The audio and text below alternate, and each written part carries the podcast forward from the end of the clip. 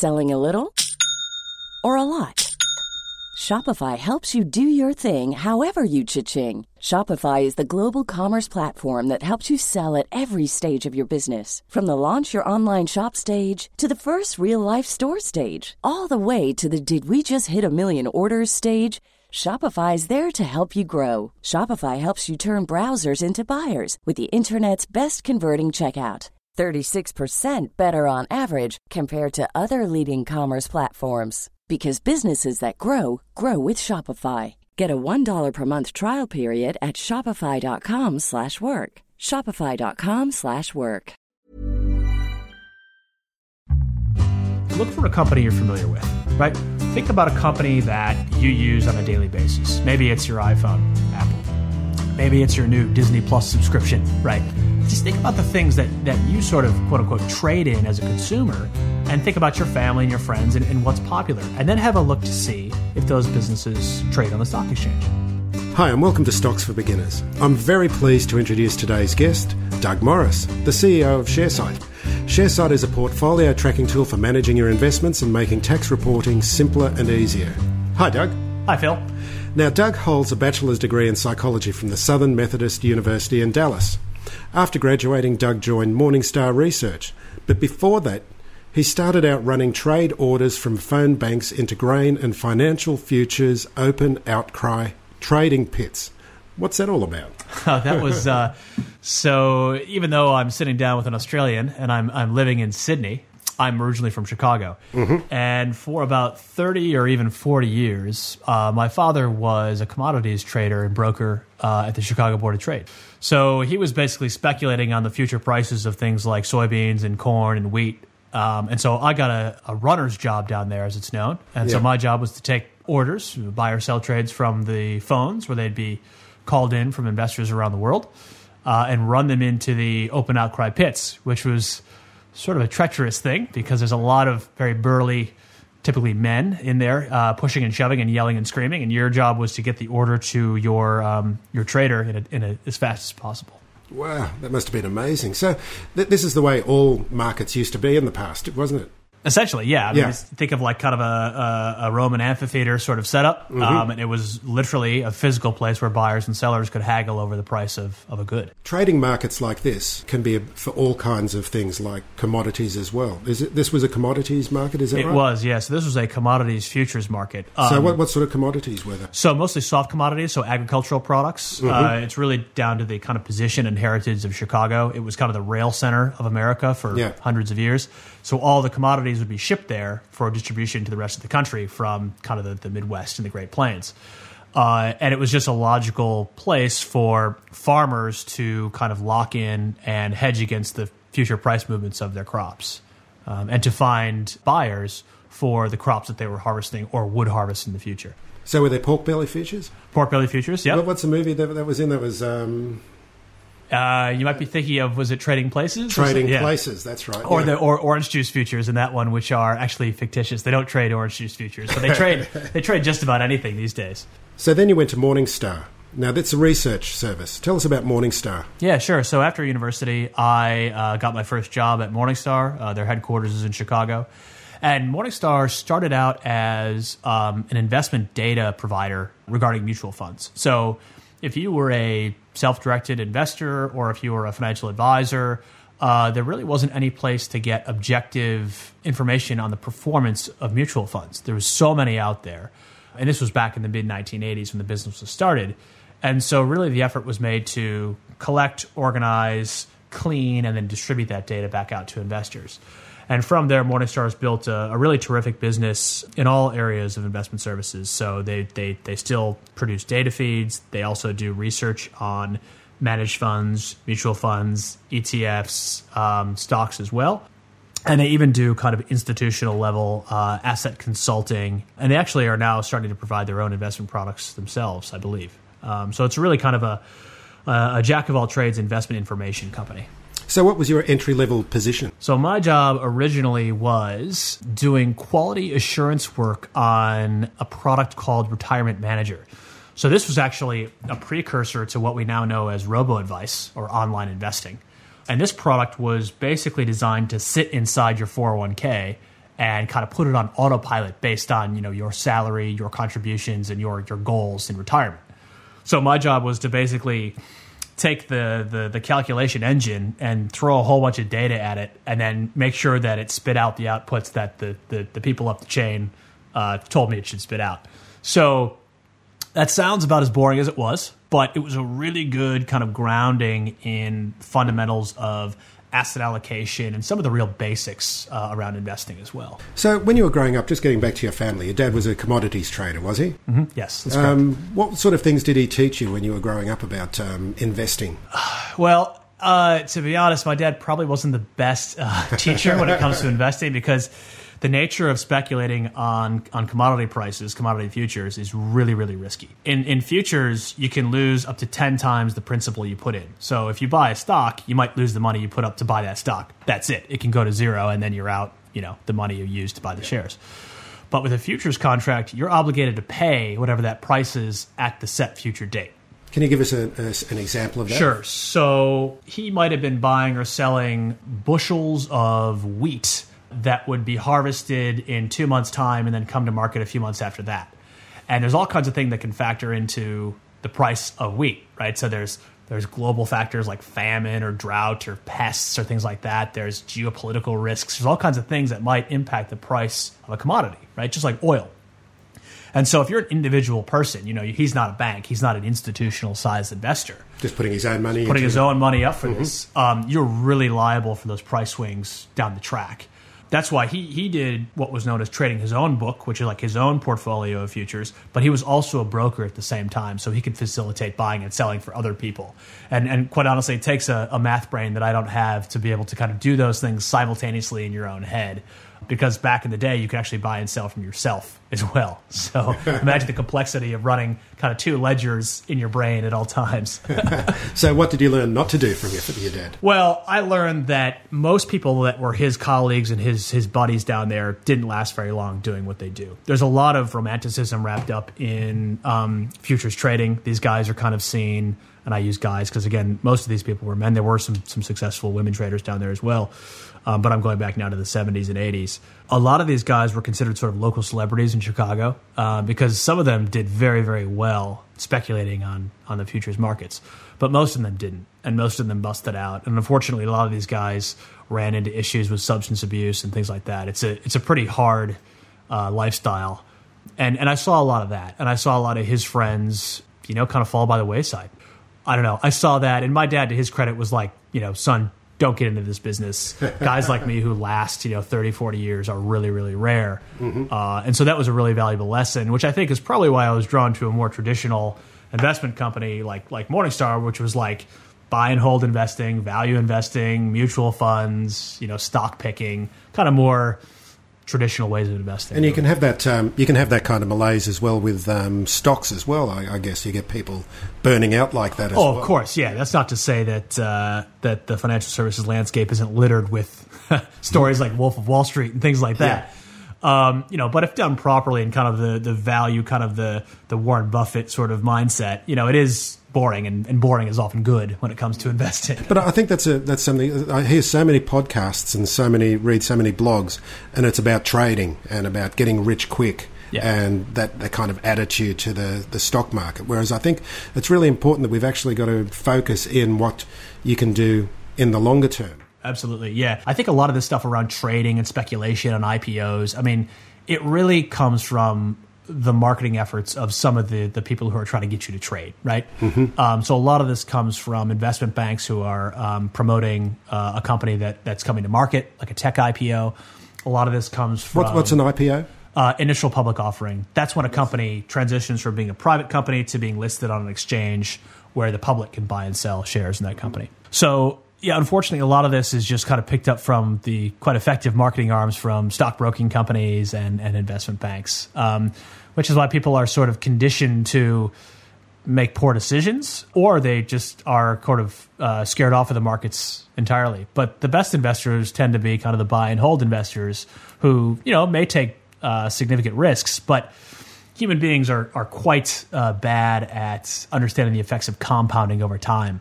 And and typically you'll find that people again like Warren Buffett, they buy really good stocks for good prices and they hang on to them and they keep you know doubling down over time on those positions. Yeah, I've I've heard it said that sometimes it's like having a garden and you just let the garden grow and occasionally do a bit of weeding. Absolutely, that's exactly right. Yeah, yeah that yeah. seems to be the way to go. We're looking at people now in this podcast who have not had anything to do with investment before. They might have some money that they want to start investing in. They, they realise that the market's the only place that you can try and get some considerable returns. They're making their first purchase. What would you suggest? Yeah, so I would say let's just assume that kind of the somebody who's new to investing is not going to be a trained analyst, right? They're not going to be able to look at a balance sheet or a financial statement and make an investment decision based on the numbers they see. So, okay, so if we're not going to do that, I would say look for a company you're familiar with, right? Think about a company that you use on a daily basis. Maybe it's your iPhone, Apple. Maybe it's your new Disney Plus subscription, right?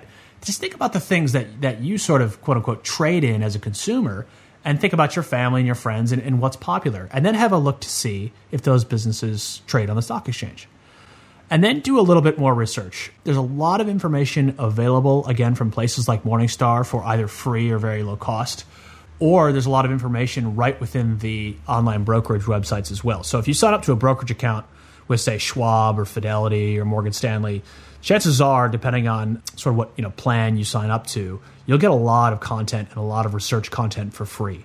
And the basic thing you're trying to look for there is, you know, is there a statement from a trained analyst or something saying, hey, the value of this company is X, or the shares, you know, ought to be trading at Y. What's it trading at now? And if you can find a company that you're familiar with and it happens to be trading at a discount, that might be a company you should consider investing in. But the thing that I would caution there is start with a small amount. I mean, most brokerage sites, depending on um, you know how well funded your account is, uh, will will uh, force you to purchase a minimum amount of shares or a dollar amount minimum, uh, maybe three or five hundred dollars. So if you can stomach that, I would say go with the minimum amount and just stick with that for the time being, and be prepared to potentially lose money the second day you're an investor. As we all do. Okay, you've started investing in the stock market. Now, how do you track trades, dividends, and distributions and all those other goodies? Throw away those clunky spreadsheets with Sharesight. I have my portfolio in Sharesight and everything is automatically recorded. Sharesight is pleased to extend a special offer to listeners of this podcast. Four months free on an annual premium plan. Go to sharesight.com slash stocks for beginners and sign up now for a seven day free trial. That's sharesight.com slash stocks for beginners.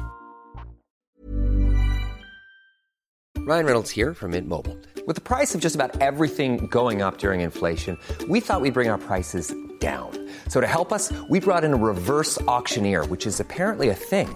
Mint Mobile unlimited premium wireless. Ready to get 30, 30, bit to get 30, bit to get 20, 20, 20, bit to get 20, 20, bit to get 15, 15, 15, 15 just 15 bucks a month. So, Give it a try at mintmobile.com/switch. slash $45 up front for 3 months plus taxes and fees. Promo rate for new customers for limited time. Unlimited more than 40 gigabytes per month slows. Full terms at mintmobile.com.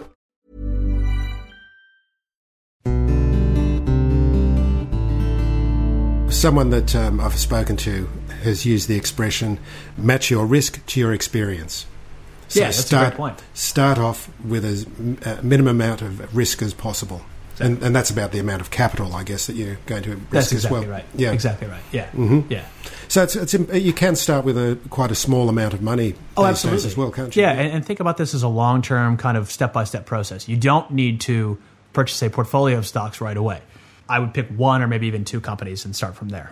And I've, I've heard you mention before that um, if you just do one or, or two, then you can study them intensively. And when you know them and when you own them, you've uh, got a, got a reason to be looking out for them as much as possible. That's exactly right. And if you're if you're if you're coming at this from the lens of hey, let me think about you know consumer brands I'm familiar with. You know maybe it's Nike again, maybe it's Apple. I mentioned Disney before, something like that. I mentioned those companies because they've been around for a heck of a long time, right? These are companies that have decades, if not even more, uh, experience on the exchange. Therefore, they've got a lot of information available. And, and quite frankly, the story about these companies has been told. The business model is proven. So then it's a matter of, okay, well, what's this company going to do in the future? Um, so you really de-risk your your first investment if you pick something that's been around for quite some time. Okay, in the case of Disney, they're currently talking about uh, the streaming service that it's providing, and that there's a lot of upside there because Disney own a lot of material that they can. There's a lot of content that they've got there. Yeah. It's an un- unbelievable amount. It, it's an awesome company. And I mentioned Disney too. Um, so I participated in my junior year of high school. I was in an econ course, macroeconomics. Um, I really liked the course. My teacher had a knack for taking complex things and just making them really simple. Um, and we need so we need so many more people like that in the world of finance because I think it would turn on a lot more people to investing. But our team picked Disney, and that actually ended up being the winning stock. And we went on to kind of compete in the finals for the Illinois State stock picking um, competition. I think all I got out of that, yeah, I think we did quite well. I think I got a free T-shirt out of that, and I've got it around somewhere. in the closet. yeah, I made a killing on uh, on Disney, and all I got was this lousy T-shirt. exactly right. Oh my gosh, yeah, Disney's taking a lot of my money, and now that I've got a four-year-old and a two-year-old, they're taking even more. Um, but it's it's it's a great example of a of a consumer brand that we're so familiar with, right? So so if you could kind of park, you know, what you think about Disney and their movies and their theme parks and all and all the rest, and just think about the reach that company has, and think about the history that company has. and as you mentioned, now moving into streaming all of us are conditioned to you know paying for our cable subscription monthly like forever you know be it comcast or verizon or whomever we're getting our cable services from uh, but as as you're probably aware all that stuff is being fragmented and and and you know parceled off um, so actually just this morning i was looking at um, i'm a big chicago cubs fan and normally i'd just watch the cubs by turning on cable and just going to the sports channel and the cubs would always be on well, now the Cubs have launched their own streaming network, and so I was looking into okay, well, how much is this going to cost? Can I get you know the app? Can I get it on my phone? Can I get it on my Apple TV? How can I consume this? Should I buy the Major League Baseball package? Can I, like it's it's very there's a lot of services out there, and the reason is is because these companies are doing very very well on them. So as you mentioned, Phil, so Disney, I mean, they own the entire catalog of Disney movies, of course. They own the entire catalog of Star Wars movies. They own National Geographic. They own the rights to so much content. And the beauty of their content, you know, think about Beauty and the Beast and Little Mermaid and Lion King. They just keep selling it. They keep cultivating it for the next generation and the next generation.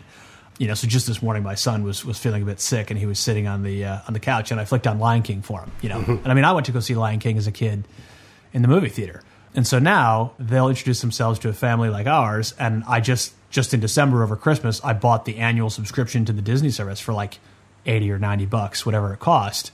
And it's almost like something we just have to have. So you've got a psychology degree. Did you find anything that you learnt in that useful in investing? I suppose so, yeah. So I, I learned a lot about um, sort of biases that we have as human beings and how we're just conditioned to just constantly make mistakes and ignore very obvious things.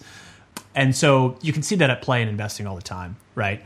That's why in, in my first job at Morningstar, there was so much mathematical evidence that you know having a proper asset allocation, for example, was important as an investor. And an asset allocation, uh, for those of you who aren't familiar, is basically like if you think about you know your stock portfolio or your portfolio of your 401k or the mutual funds you own, whatever. Think about how those investments are allocated very broadly. So are those stocks? Are those bonds? Is that cash? Is that unlisted stuff like property or whatever? Um, that broadly is what we mean when we say asset allocation. And so you know, I was exposed to all this mathematical evidence stretching back for decades as to how this stuff was really important. And then you see all the time evidence of people just, you know, making irrational decisions all the time. So I think it was that kind of honestly that that that that academic background in, in how irrational uh, human beings are that was really important when it comes to investing, honestly, and also the ability to or inability to cut losses. Um, I mean, I'm sitting on a company right now that's done nothing but lose me money for about six years, and it's sort of slowly making its way back up to break even, and I still haven't sold it. And That mhm. doesn't make any sense based on my training and my academic background, but here Yeah. I am sitting on a loser. I've seen on the Sharesight blog that you've said individuals must take ownership of their own investments. The old system is no longer working. What do you mean by that? What I mean by that is that there's always going to be investment banks or stockbrokers or product providers. And what we mean by product providers are people who produce and sell mutual funds or produce and sell ETFs or any kind of uh, investment product. The way that the, the the financial services landscape has gone is that execution and the cost to trade is really going right down to zero. Uh, we've seen Fidelity launched no fee brokerage. I think Schwab is about to, or they've already launched no fee brokerage. Um, companies like Robinhood, they're a startup kind of fintech broker. Uh, they've already done this. And so those barriers to entry are really falling, right? But of course, these companies are still going to find a way to get their pound of flesh. And so what they're doing now is they're they're getting better and better at marketing to investors, especially digitally, right? No doubt on Instagram or Facebook, you're getting ads to invest in certain, you know, robo advice um, products or IPOs or things like that. And really, what that means is these companies are getting better and better at sort of convincing you to to get something for low cost or free. And then what they're going to do is they're going to start doing something that's that's actually quite insidious, which is to start charging you what's known as an asset based fee. So once you have your money in a fund or an ETF, you're charged based on a percentage of the money you have with that investment. There's all kinds of different rules and caps and things like that. But what that kind of means in principle is that the more money you have with them, the more money they're going to take, regardless of their performance. That's not always true, but typically it is true. And that's true for cash as well. So if you've ever been, you know, if you're looking at a brokerage service regarding any kind of enticing international stock trading, you know, trade the Chinese market, trade the European market, whatever, be careful and read the fine print when it comes to the fees they charge for foreign exchange and the fees they might uh, charge you for just holding cash within their products. Uh, because if they're going to offer, you know, free trading and free access to some of these exotic opportunities, they're going to charge you on the back end as well. And so that's what I mean by it's very, very important for people to understand exactly what's happening in their portfolio from a performance and a fee standpoint so that they can make objective decisions. Would people be better off with a more traditional brokerage firms in some cases because at least the, the brokerage is the, the only cost is going to be the price of buying and selling the stock? It, it depends. I mean, my preference as somebody who likes to do their own research is to find a low cost broker, but who's a big enough brand who I have kind of trust in if something were to happen. I mean, yeah. I think about Credit Crunch back in 2007, 2008. I had and still have an E Trade account, and there was some shakiness around E Trade's fundamental business during that whole crisis. I remember ringing them up and saying, Hey, what's the story? What are my options? Can I get my money out? And they were like, We'll call you back. so, wow. you know, you're probably not going to go wrong if you pick a reputable institution. Mm-hmm. I mean, even in that case, E-Trade was a reputable, reputable institution. But you know, it kind of depends. I mean, if you if you want a relationship with somebody who you can pick up the phone and call, a stockbroker, an advisor, then that might be right for you, and those people are still out there. But if you want to do it yourself, I would pick kind of a name brand, but who offers low cost services as well, like a Schwab or a Fidelity, somebody like that.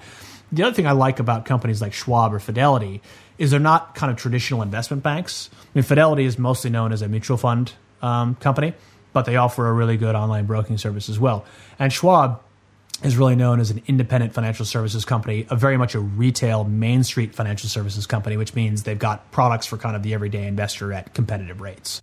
Yep, and a lot of good information for them, I'm Absolutely, assuming as well. Yep. So part of the low cost um, landscape that we see has come about because of ETFs. Tell us about ETFs. What are they? How do they work? Yeah. And um, what should investors have them as part of their portfolio? Yeah, so so just basically ETF stands for exchange traded fund. They have become the most popular investment vehicle in the world. They have basically replaced mutual funds in many markets around the world. Not that mutual funds have died and gone away, but new money inflows into products are going predominantly to ETFs these days. Essentially, an ETF is a listed portfolio. So if you can imagine a mutual fund that might invest in, say, European stocks or tech stocks, or maybe even the S&P 500 broadly. Typically, as investors, we would just buy that mutual fund either through our financial advisor or through a website. And it was very much an offline, kind of slow moving process, right? ETFs replicate those investment strategies, but they're listed on exchanges, meaning you get instant access to those portfolios and you can buy and sell those, well, really on an intraday basis if you chose to do so and they're huge. They're they're they're, they're very very liquid, um, and so they offer investors of all sizes, be you. Uh, you know, a smaller self-directed investor like me, or even like a large pension fund, you can use these products to build your portfolios.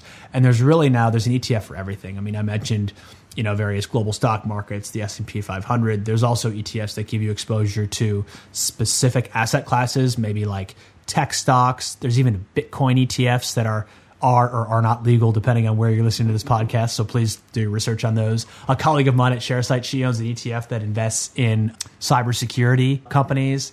So there's a there's an ETF honestly for everything these days. There's robotics, isn't there? And there's artificial intelligence, absolutely. There's- healthcare, and Yeah. Also, I mean, if you wanted to sort of invest like my father did back in the day, there's an ETF that will invest in future contracts for soft commodities as well. Mm-hmm. There's also ones doing shorting and other inverse kind of things. I would say be very careful with those. I've been burned by those myself. uh, so yeah, really, ETFs bring all kinds of thematic ideas to the hands of retail investors. But, but in the most um, common usage of an ETF is tracking an index and a broad index of stocks. Yeah, that's right. Often, often ETF investing will get kind of conflated with passive investing or index Mm-hmm. investing, and that's because if you look at sort of a chart of where most of the assets are uh, in the ETF landscape, certainly the, the most of the money is invested in, say, S and P 500 ETFs or Dow Jones ETFs or Nasdaq ETFs or maybe the the FTSE or the Euronext or big global exchanges like that. I mean, Vanguard, for example, they have an all world stock market ETF where basically like a dollar into that ETF gives you exposure to every major stock market in the world, right? Mm-hmm. At just the click of a mouse, which is a mm-hmm. pretty cool concept. Okay, talk to us, Doug, about benchmarking. And I believe Sharesight can help with benchmarking. What is benchmarking to start It with? can, yeah. So benchmarking is, I guess, um, sort of generically speaking, is um, tracking your portfolio against a benchmark, and the benchmark can serve as it can actually serve as many things. Often, when people think about the benchmark, they think about the Dow Jones, they think about the S and P 500, right? So it's historically been thought of as okay, what's the market doing? What's the overall um, kind of composition of the market doing in terms of performance? And am I beating that or not as an investor? What's tricky about benchmarking, though, is that that definition is is quite broad. Everybody is on their own investment journey, and so if you're investing, you know, as a first timer and you just got a couple of stocks, let's say you've purchased a couple of tech stocks, companies you're familiar with or you like or want to keep an eye on, benchmarking those positions against, say, the Dow Jones, which is comprised of companies like Boeing and GE, is not really a suitable benchmark. But essentially, it's the tracking of your portfolio against a broad market index, or some people even think, which is kind of incorrect, the economy as a whole. Okay, and so um, how does Sharesight help you to do this? Yeah, so in Sharesight, you can do something pretty cool. You can track your portfolio in Sharesight, and then you can assign a benchmark uh, to it.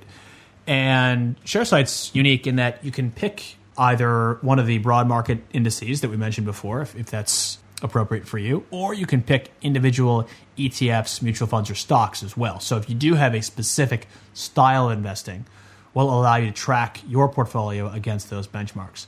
And what we do is we've got a, a nifty feature that assumes a common investment start date and a common investment amount, and we'll show you hypothetically over time how you've tracked against the benchmark. Okay, what are some of the other features of Sharesight that uh, we should be aware of? Yeah, so people come to Sharesight to track performance of their portfolios predominantly. That eludes most investors, which sounds crazy that you actually can't really get a view as to how your portfolio is performing.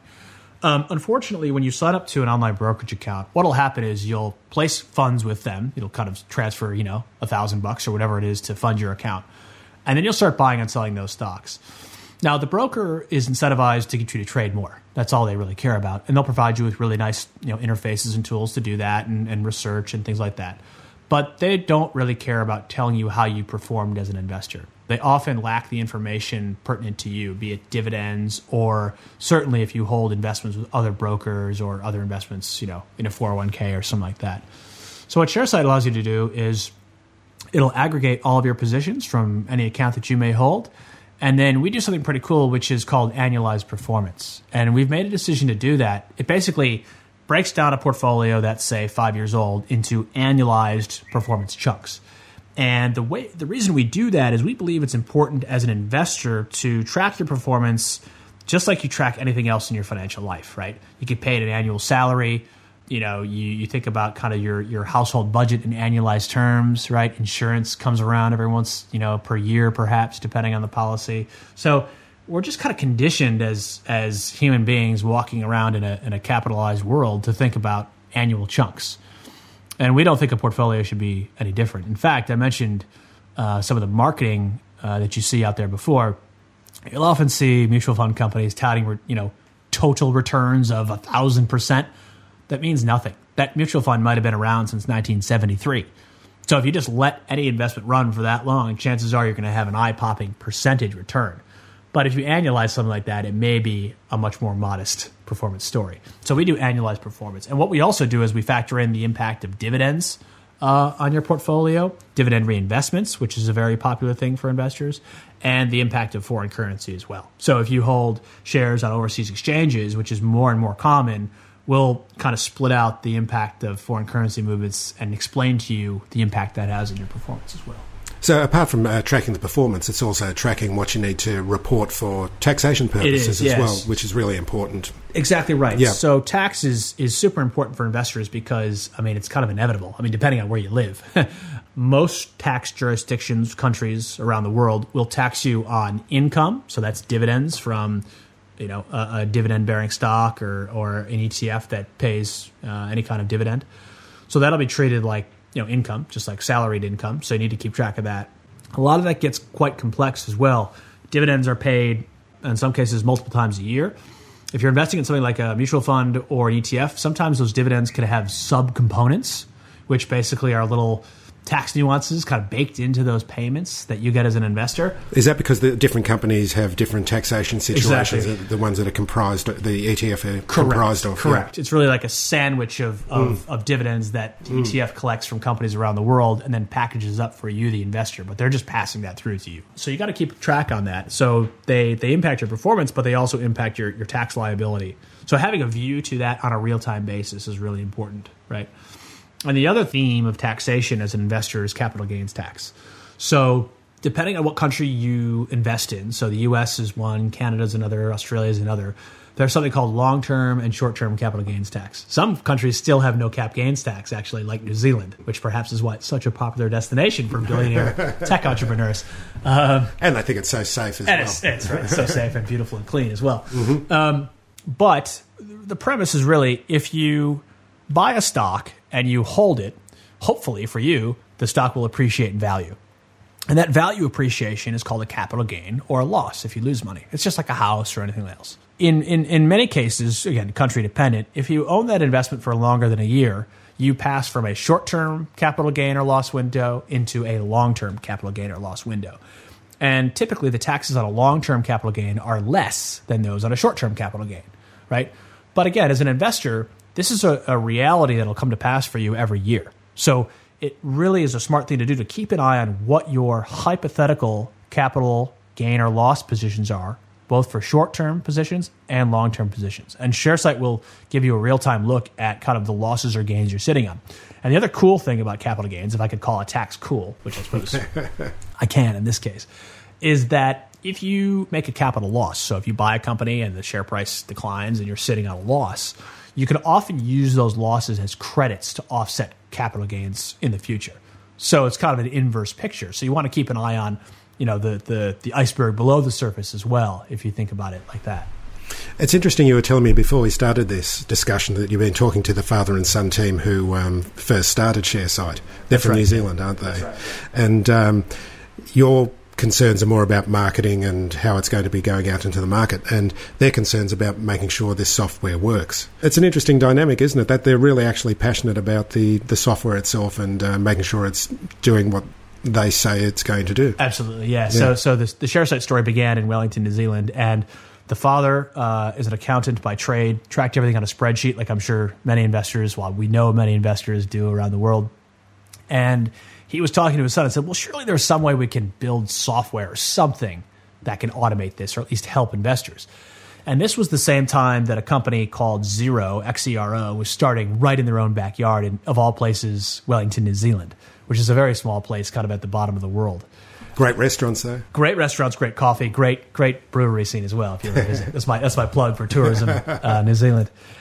Basically, uh, the son Scott, our CTO today, his idea was, well, I think we could actually do this stuff in a cloud based way, which 10, 12 years ago was a really new concept. Um, if you think about an investment portfolio or accounting software, think about all the calculations that have to be happening at all times, right? If you've got a stock portfolio of like 100 positions, you're making all kinds of trades, you know, thousands of trades, lots of dividends coming in, performance that updates every 20 minutes. That's a heck of a lot of calculations, and it's a lot of work for a browser or a computer to deliver on a real time basis. what you'll find uh, even to this day, if you walk into, say, the back office of a mutual fund company or something like that, the analysts um, are often using offline software that sits on a on a local computer machine. It's because it's a lot faster. Basically, it's it can become out of date, but it's fast. And so our idea at Sharesight was to basically put a self-directed portfolio solution on the cloud, and then ask people to pay a fair price for it. And so they remain very passionate about kind of helping you know, serious self-directed investors track their their stock portfolios. And yeah, it's it's been a really good success story from a kind of an unlikely place in the world, and um, we, now we we serve uh, investors in about seventy countries.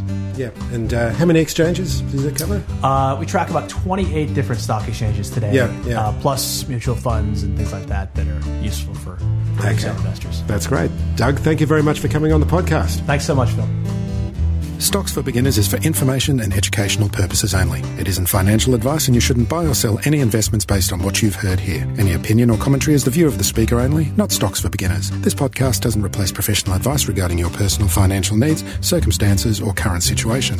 And thanks to Christopher Soulos for music production out of Garlic Breath Studio. Music flows when the money don't.